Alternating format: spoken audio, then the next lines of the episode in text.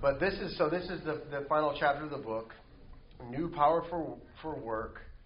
And if you can read the epilogue, that he just kind of goes through and you get reminded of a lot of the ideas of the book, but we're not going to go through that. But so the work under the work and really the rest under the rest. These are two big ideas that sort of structure the whole chapter, and we'll talk about what those are. He begins with an interesting story about a young doctor working at New York City Hospital, and he says she was friends with a doctor who was a few years ahead of her and was pregnant with her second child, and then she asked this question, "Do you know what I love most about being pregnant?" The older doctor said to her one day, "I love being pregnant because it's the only time when I feel productive all the time. Even when I'm sleeping, I'm doing something." Exclamation point. It struck the young doctor, this is Keller now, that her friend based her self-regard so completely on productivity that she seemed relieved to finally find a task she could do incessantly. She reflected, for many of us, this is her now, being productive and doing becomes an attempt at redemption. Even if they don't put it that way, that's really what they're trying to do. And he says that is through our work, we try to build our worth, security, and meaning, right? And throughout the book, we've seen we talk about what happens when you try to do that, right? The bottom will fall out because you're placing your worth, in all those other things. But he introduces this idea of the work beneath the work here. And it refers to our motivations for working, right? And the paragraph right after that, he says, many people are trying to get a sense of self through productivity and success, but that burns them out. For others, the motivation is to bring a paycheck so they can really enjoy real life, but that makes work into a pointless grind, right? You're just doing the work so then you could get the money to do the stuff that really is all about. And we've seen the problem with that is like how much of your time do you spend at work? Like most of it. So then most of your life you're just doing this meaningless grind sort of stuff. And he's talked about that. He says these motivations are what we call the work beneath the work. And they're what makes work so physically and emotionally exhausting in the end. And so this sets up a question that if you are going by the study guide, I'm going to loosely be going by it. And this is question 2. What difference did Jesus make? What does it mean that the apostles, and this is how Keller puts it, had both a freedom, Jesus gave them a freedom from their work and a freedom in their work. So if those motivations are bad, and it can lead to burnout or, striving to find a sense of self and something that can never do that.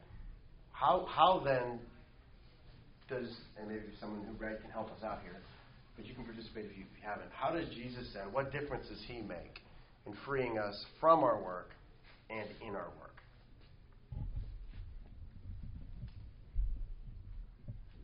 While you're thinking, obviously it doesn't mean you become a Christian, you don't have to work anymore, right? So that's not what he meant, right? From our work. But how do you think Jesus, or relationship with Jesus, could free us from and in our work? Speaking of this idea of the work beneath the work, that's what he's talking about. How does it free us from that? In terms of the false motivations.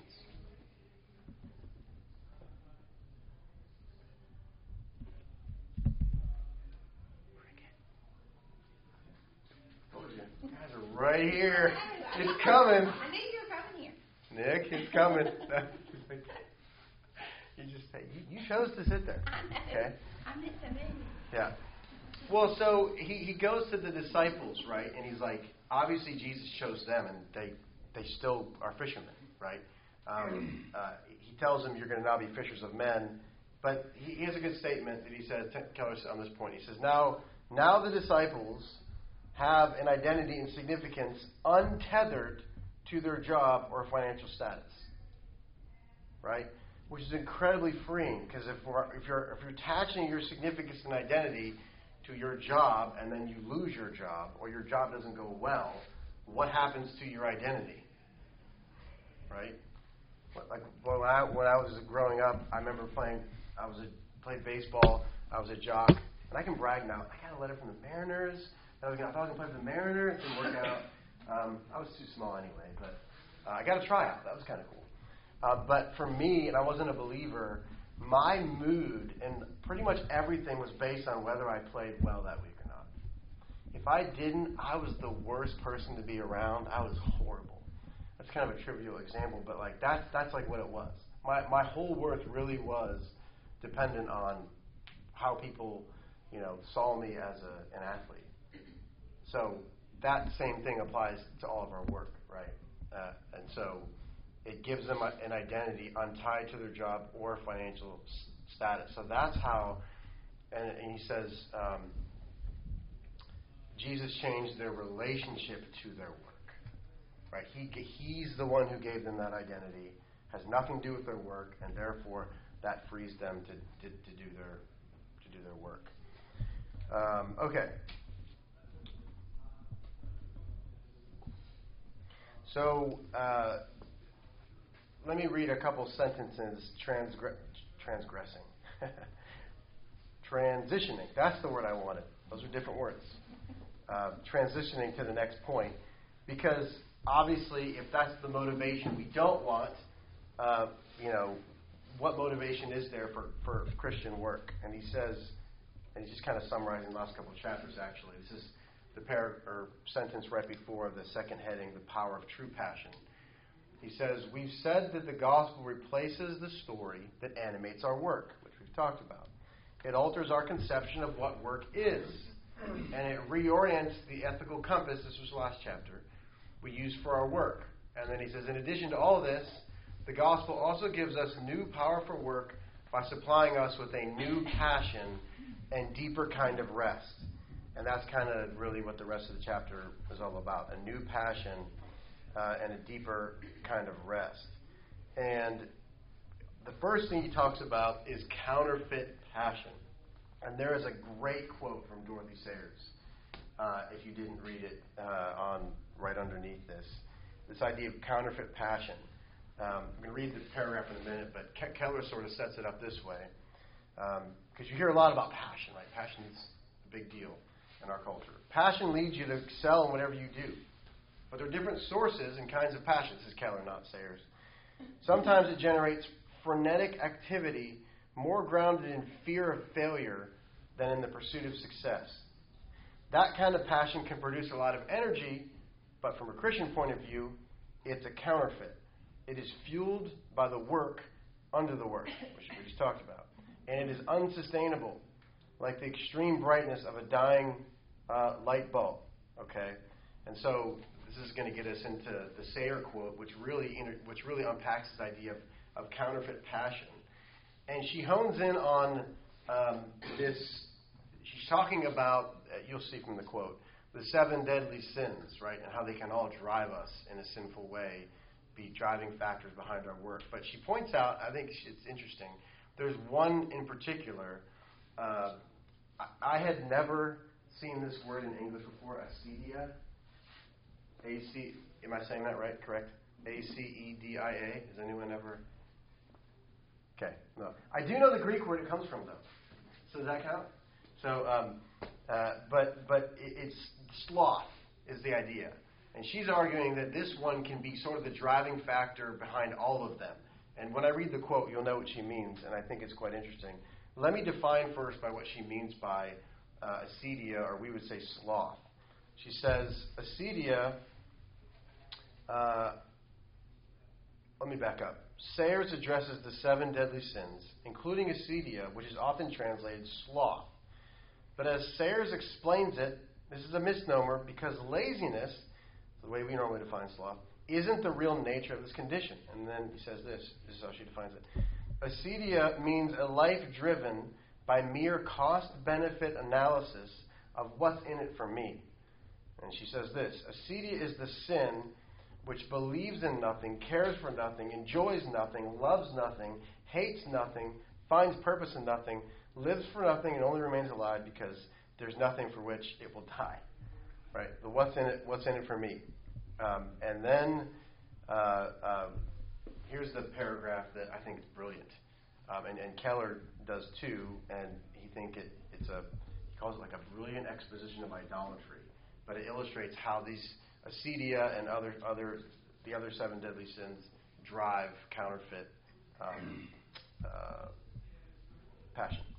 She says this: It is one of the favorite tricks of this sin. She's speaking of acedia, to dissemble itself under a cover of a whiffling activity of body. We think that if we are busily rushing about and doing things we cannot be suffering from sloth. Gluttony offers a world of dancing, dining, sports, and dashing very fast from place to place to gape at beauty spots. Covetousness rakes us out of the bed at an early hour in order that we may put pep and hustle into our business. Envy sets us to gossip and scandals, to writing cantankerous letters to the paper and to the unearthing of secrets and scavenging of desk bins. Wrath provides the argument that the only fitting activity in a world so full of evildoers and evil demons is to curse loudly and incessantly, while lust provides that round of dreary promiscuity that passes for bodily vigor. But these are all disguises for the empty heart and the empty brain and the empty soul of acedia. And in the world, it calls itself tolerance, but in hell, it is called despair. That's wonderful. And so Keller thinks this is and here's the point. Keller summarizes it. Without something bigger than yourself to work for, all your energy is going to be fueled by one of these seven deadly sins, is what he's saying. Right? Something's going to be driving all of our working here. Right? And she's just illustrating how each one of those sins can drive that. So if that's not the passion for Christians that should be behind our work, what does Keller say, or if you didn't read, what then should be the passion behind our work? How does the Bible define, according to Keller saying, passion differently? And he sort of brings Christ's passion into this. When we think about Christ's passion, what do we mean when we say the passion of Christ? What are we referring to?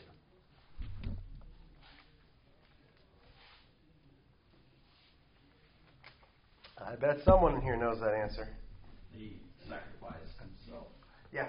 It was a selfless act. Yes. Exactly. There wasn't anything in it for him. Right. And that's what he said. He says, but in the Bible, the very definition of passion, on your point, think of Christ's passion, is to sacrifice your freedom for somebody else. Exactly. And that's completely opposed to what Sarah was saying, because it's all about me. And that's what drives everything that I do. And she's saying, that's empty, that won't work. And so it's sacrificing your freedom for someone else. And then he goes to Romans 12 to flesh this point out. So if you can turn there if you have a Bible. I'll read the verses if you don't have one.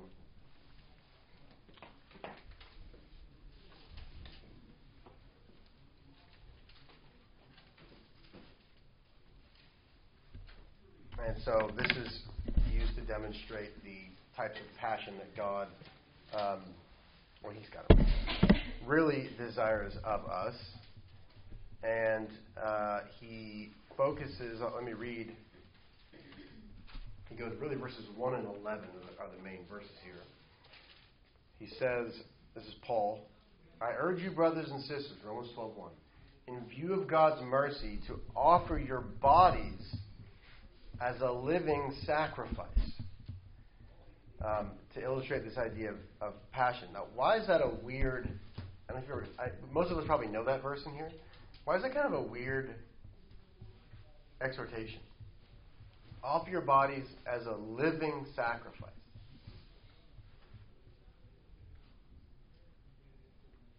A living sacrifice.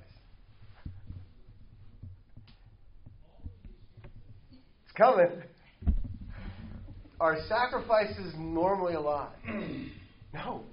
Every Jew reading this would be like, you kill the thing. How can it be a living sacrifice? So it's supposed to shock you, right? That's supposed to be the point. So how do we, what is that, you know, he makes the point, if you're not up, I know that you probably, your devotions this morning were probably the first 7 chapters of Leviticus, but just in case they weren't, okay, I mean, I know over here they certainly were. Up at 4:30, right? That's what, yeah. If you're not up on that, he's right that Paul's alluding to the burnt offering, other offerings like the sin offering and other ones clearly he's not referring to. But the burnt offering, he says, which had to be a choice animal from the flock, was offered as a way of showing your absolute commitment to God. As if to say, everything I have is yours, without any reservations. And he says, in other words, it was an expression of passion. And so that's the idea that Paul has in view there, is that we are supposed to be living examples, our lives are, of the sacrifice that said, as we go, everything I have is yours. It's not all about me, right? Like Christ's passion, we do what we do. We sacrifice our freedom for the benefit of others, okay? And so he says this, in fact, the term living sacrifice is deliberately paradoxical because sacrifices were dead. That's part of what it means to be a sacrifice. To say to God's people, I want you to be a living slain thing is meant to be a jolt. It's a way of saying that you have to continually be in the rhythm of dying to your own interest and living for God. That's the passion that God asked for you. You're like, well, that's great. What does that look like? And he goes to verse 11 to actually flesh out what that looks like. And so just scan your eyes down to verse 11 of chapter 12. I'll read it here. He says, never be lacking in zeal, but keep your spiritual fervor serving the Lord. Never be lacking in zeal, but keep your spiritual fervor serving the Lord. And he focuses on 2 words there, or 2 aspects of that. The one is zeal. And he, as he points out, I mean, it means urgency, diligence. Greek word's pretty similar to our English word, so it's not that different. But he says it's possible to be frenetic, to be urgent without focus and discipline. It's possible to be plotting or diligent without urgency. And the point here is that God's charge means that you are to be both urgent and disciplined. So this is what one of the aspects of what it looks like to offer your body up as a living sacrifice. Second is that aspect of keeping your spiritual fervor. And he's absolutely right that the Greek here is literally as to your spirit boiling. It's the idea of a boiling spirit. And so, Keller says, we are to bring our emotion, discipline, and urgency to the task of being living sacrifices in the lives we lead and the work we do. We are asked to live with passion. You could even say, even though it's not a command in the Greek, it's an implicit command. So even instead of asked, we're sort of, it's kind of a weird thing, you're commanded to live with passion in the Bible, right? And so it's interesting. Then he goes back one step further and goes, well, where does this true passion come from? We sort of conjure ourselves up to, you know, get this, you know, little spiritual pep talk every morning. If you have that verse 1, just verse 1, and I ask you the question, which I am right now, where this passion comes from. What does Paul say? What's the basis or the root or the origin of this passion? Right? Because, if you just try to conjure up this passion, we're going to get either burnout or fall into some of the other sins we've been talking about. But if this is the fuel of the passion, it'll never run out.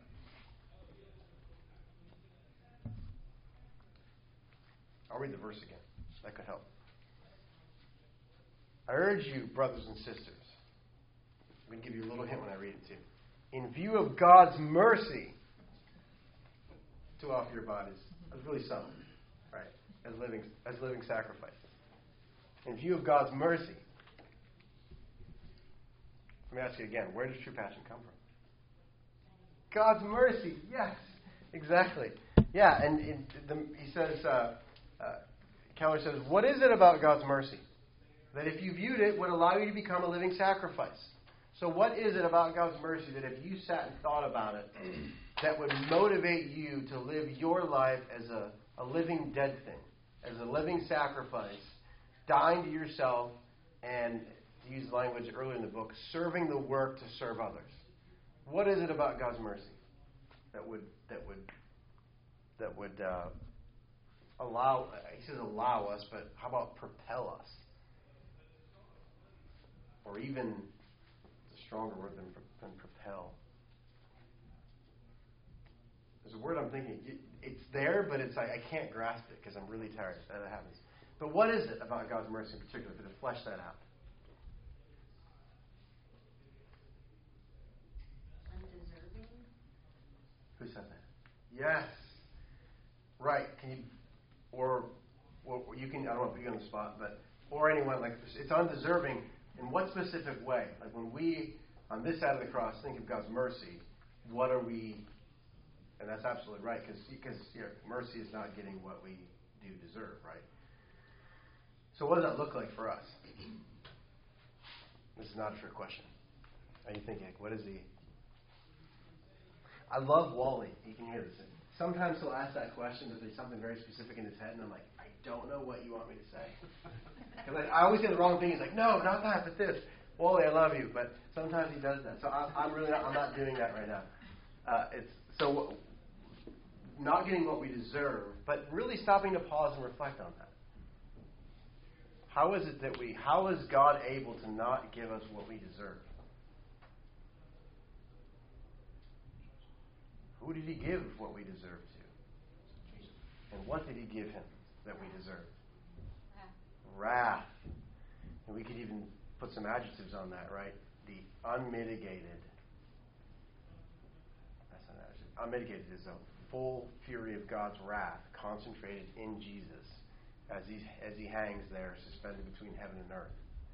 That each one of us deserve even now, not just deserved. And the only reason we're not is because God set him forth as a sacrifice. I know for me, how I live is directly proportional to how much I'm actually keeping that at the forefront of my mind. I mean, imagine if we always did, how different our lives would be, and how differently we would treat everyone, how differently we would approach our work. Right? So that's the basis for what Paul is saying. Reflect on that. Right? Reflect on, in light of God's mercy, because of that, that's what we just said. That is what should propel us and can propel us to live as living sacrifices, as opposed to waking up and just living for ourselves every day, which is what our hearts want to do. Before he gets to deep rest, oh, good, perfect. First time I'm actually where I want to be. Nice. It's really hard to do if you talk. I'm telling you, it's not easy. I'm still learning that. He says, but why was Jesus suffering? So we looked at where did the passion come from Jesus, and then he asked the question, well, but why was he suffering? Where was his passion and sacrifice coming from? He just keeps pushing it back even further and asking these questions. And he goes to John 17. It's a verse that if you're used to, if you're around Christian circles, it might seem weird to you because we use the word sanctification all the time. Right? When we use it, what do we typically mean by sanctification? It's Christianese, right? What do we typically mean by sanctification? Growth. Yes, growth. As opposed to what? Or not opposed to, but in distinction from what? Yeah. Yes, I didn't ask it. I just did the Wally thing. Oh, I should edit that out. I totally did. You're absolutely right. I didn't ask I mean, we talk about, like, justification is God declares us right based on what Jesus did for us, and then after that we grow, right, as opposed to being stagnant. So in light of that, John 17:19, Jesus says, for them, speaking of the disciples, I sanctify myself. If we plug in that definition, it doesn't really work, right? Especially we have all kinds of theological problems. If Jesus needs sanctification, we're in trouble. He's perfect. Right? What's the other definition of sanctification? Does anyone know? Yeah. And that's actually that's the only definition of it in the Old Testament. It's the word for holy. It's interesting. In Hebrew, you can holy something. It's a verb. kadosh. I can holy, if I kadosh something, I set it apart for holy use. And that's where it comes from. And this is the meaning of it Jesus has in the statement. For them I sanctify myself. And this is interesting. He says the original word sanctify, kadosh, it's pagianzo in Greek. This is what he's talking about. Meant to set yourself apart like an Olympic runner. We know what it means to train for the Olympics. It means that absolutely everything in life is subordinate to that goal. It means that every minute of the day, every activity is done in such a way as to contribute to that aim. There is a great deal of pain every day, but it is endured without complaint. Only that level of passion and commitment can earn the gold. And so then he's saying he then applies that to Jesus and his passion, that everything he did was aimed towards that one goal of dying on the cross to secure the salvation for his people. And he's saying in that way, he's our model, right? So as we're thinking through being a living sacrifice, it's the mercy of God that enables us to do that, but we would further reflect on Jesus and the passion that drove him, his being fully dedicated. And really, you could argue the word sanctify in the Old Testament really means devoted. Is probably the primary word or idea of it. So as we reflect on that, what he did for us, we also reflect on his devotedness to the Father. And then that is a model for us. The rest of the chapter is rest. And I'm glad he ends this way. Because rest, and again, if we have another week, I need to find out. I believe we do. I would love to listen to Keller's sermon on Sabbath in here. It's fantastic. And he points out there's a symbiotic relationship between work and rest. And he says, this is under, if you're following, the power of deep rest is where I'm at. A couple things. He says, and then we'll talk about two passages. Resting or practicing Sabbath is a way to help us get perspective on our work and to put it in its proper place. I think I told you earlier, I mentioned it sometime, there was an article, actually it's from that Keller video. He talks about an article in the New York Times about a person who's a secular Jew talking about the need to revive Sabbath, right? And that's significant too, because you think about it, according to Scripture, is Sabbath only for Christians? And how do we know that? Like, are unbelievers under the obligation to keep the Sabbath according to the Bible? I think initially most people would say no. But is that right? Any Bible students help me out here? Well, it's in the Ten Commandments, and the Ten Commandments are for everybody, not just Christians. Isn't that interesting? It's the fourth commandment. And those are rooted and grounded in creation, just as much as not murdering. And you think you go back, that's Genesis chapter 1, God rested, right, after he worked. And that's a pattern for all creation. I think I think it's hard because Sabbath is also associated with Israel's ceremonial law and their calendars and stuff. But it's part of the moral law, keeping Sabbath. And one of the passages, too, is always boggled my mind. Exodus 31, 17 or 27, I think it's 17, where it says that God... It's almost like I had a Bible right in front of me. Maybe I should just read it. It says, let me read it to you. It says, and this is Exodus 31, reflecting back on creation. God said, between me and between, you don't have to turn there. And he said, God made the heavens and the earth, and on the seventh day, listen to this language, he rested and was refreshed. Why is that weird? God rested. Because rest, Shabbat, just means to cease or stop. So you're like, okay, that's not that weird. God he Shabbated. He just stopped or ceased. But how about this? He was refreshed. Why is it weird, at least it is for me, to think of God being refreshed? What does that typically imply? He needed to be refreshed. Like, if there a need for that. Yeah, like you got tired. And then you're like, Psalm 121 says, oh, Israel, your keeper doesn't sleep or slumber. You're like, is that a contradiction? It's interesting to see what commentaries do on this. I'm like, I don't know what to do. This is weird.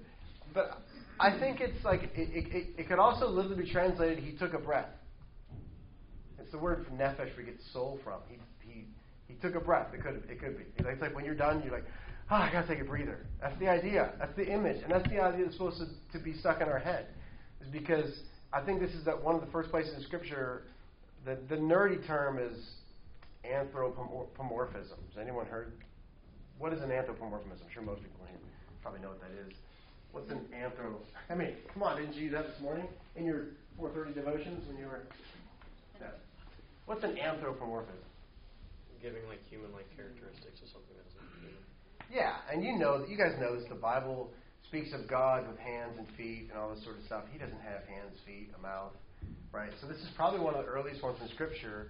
Is that the idea is God resting like we rest from our work. And I think it's one of those many places where we see God condescending and modeling for us what we need, right? In his kindness. That's what he's doing. He obviously doesn't need to rest, but he's modeling that for us. We literally need to rest. Like, it is built into the structure of creation, right? It doesn't... I remember, for me, I was burnt out, like, when I was doing the PhD, and I was, like, going to quit, and my advisor said, like, are you keeping Sabbath? And I wasn't. And one day, because I thought, I'll have a whole other day to work, and I'll be productive. And you probably had this, well, guess what? I'm less productive, burnout, and I ended up being more productive, way more productive, when I would actually just completely stop, do nothing, and then not worry about, because at first I stopped, and then I'm thinking about everything I got to do the next day, because I got to catch up, because I didn't have Sunday to work.